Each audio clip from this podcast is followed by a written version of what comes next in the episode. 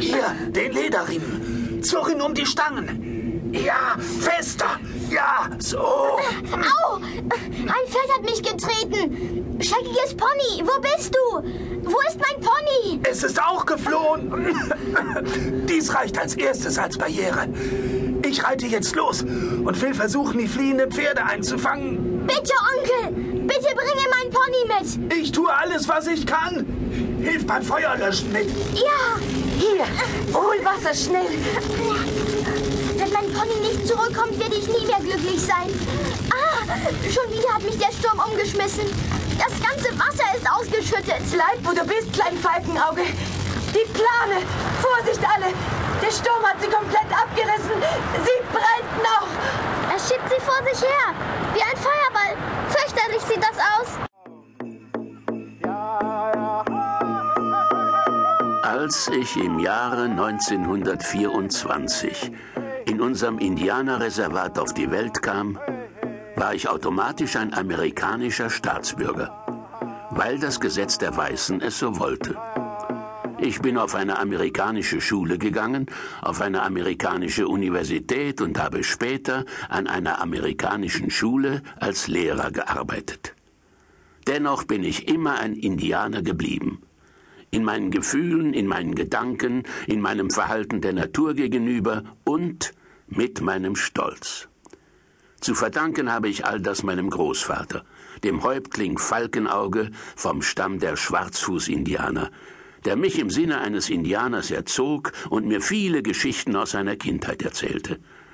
Aus einer Zeit, als die Prärie-Indianer, zu denen auch die Schwarzfuß-Indianer gehören, im Nordwesten von Amerika bis vor 120 Jahren noch als freie Menschen in einer unberührten Natur lebten und den Büffelherden folgen konnten. Damals waren die Weißen noch nicht in das Gebiet der Schwarzfuß-Indianer vorgedrungen. Mein Großvater war fünf Jahre alt und hörte noch auf den Kindernamen Klein Falkenauge. An einem Morgen lag er schlafend im Zelt, das wir Tippi nennen, und wurde geweckt von seiner Mutter, deren Name sanfte Stimme war. Klein Falkenauge, aufwachen. Du kleiner Langschläfer. Es wird Zeit aufzustehen. Bin ich mal wieder der längste Langschläfer von allen? Ja, das bist du. Ich gehe mit der Tante und ihrem Baby aufs Feld zum Bohnenernten. Wenn du dich gewaschen und gegessen hast, komm bitte dorthin und achte ein wenig auf das Baby, ja?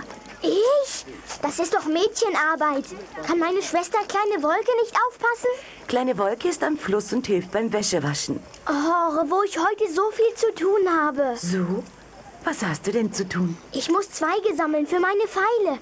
Fürs Wettbogenschießen muss ich die allerbesten Pfeile haben. Aber ja, du kannst deine Zweige sammeln und trotzdem auf das Baby der Tante achten. Und am Abend schnitze ich dir dann prima Pfeile. Einverstanden? Einverstanden, Mutter. Dann gehe ich jetzt. Die Babytrage hängen wir in dem Baum dort hinten. Siehst du ihn? Mhm. Bis gleich. Bis gleich. Eine Babytrage war aus weichem Leder gefertigt und mit Moos gepolstert. Diese trugen die Frauen auf dem Rücken oder hängten sie während der Arbeit an einen Baum, so dass ein Indianerbaby nie allein blieb. Und wenn kleine Jungen schon mit Pfeil und Bogen schießen durften, dann nur, weil die Mütter kleine Kugeln an die Pfeilspitzen steckten, so dass niemand verletzt werden konnte. Klein Falkenauge war nun eifrig dabei, starke Zweige zu suchen. Das Baby schläft. Mutter und die Tante sind in der Nähe. Da kann ich ruhig ein Stück weitergehen und suchen. Doch wie es so kommen kann, Klein Falkenauge vergaß vor lauter Zweigesuchen alles um sich herum.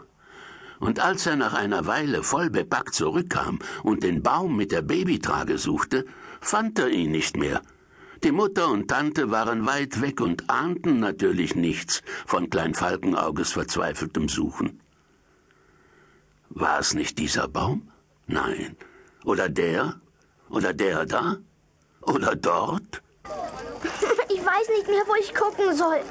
Und wenn ein Berglöwe das Baby gestohlen hat, dann bin ich schuld. Und überhaupt bin ich schuld, dass das Baby weg ist. Oh, du bist es, großer Bruder. Mein kleiner Bruder weint? Ich, ich weine ja gar nicht. Das Baby ist weg.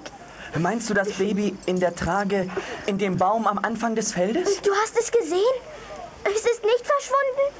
Oh, großer Bruder, du hast mich